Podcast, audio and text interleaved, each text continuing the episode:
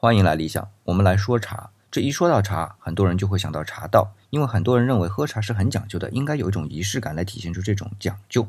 那我们就来说说这所谓的茶道啊。首先，我们要知道“茶道”这个词，在我们现在能查到的最早的出处啊，是在唐代的大宦官刘贞亮的《茶食德》中提到的“以茶可行道”。那么这个道究竟是什么道呢？当然，从表现形式来看啊，唐代的烹茶过程很繁复。这在我们之前的说茶系列里边说过啊。不过要说明，这种繁复和当时的口味是相关的。我们不是说过唐代要把茶碾碎成末，筛过之后放到壶里去煮吗？还要加上葱姜盐等调味料，这就是口味的需要。更重要的是啊，那时的茶可都是糊状的。用今天的感觉啊，它至少算是一道点心吧，和我们用银耳煮个羹差不多感觉。如果是这样的话，复杂点也情有可原。只是到了元代开始啊，就改用沸水器，甚至到了明代就开始连茶饼都不制了，直接抓一把散茶，用开水一泡就能喝。哪里还有这么多道工序呢？那么还谈得上道吗？所以在理想看来啊，这茶道里的工序的道已经不复存在了。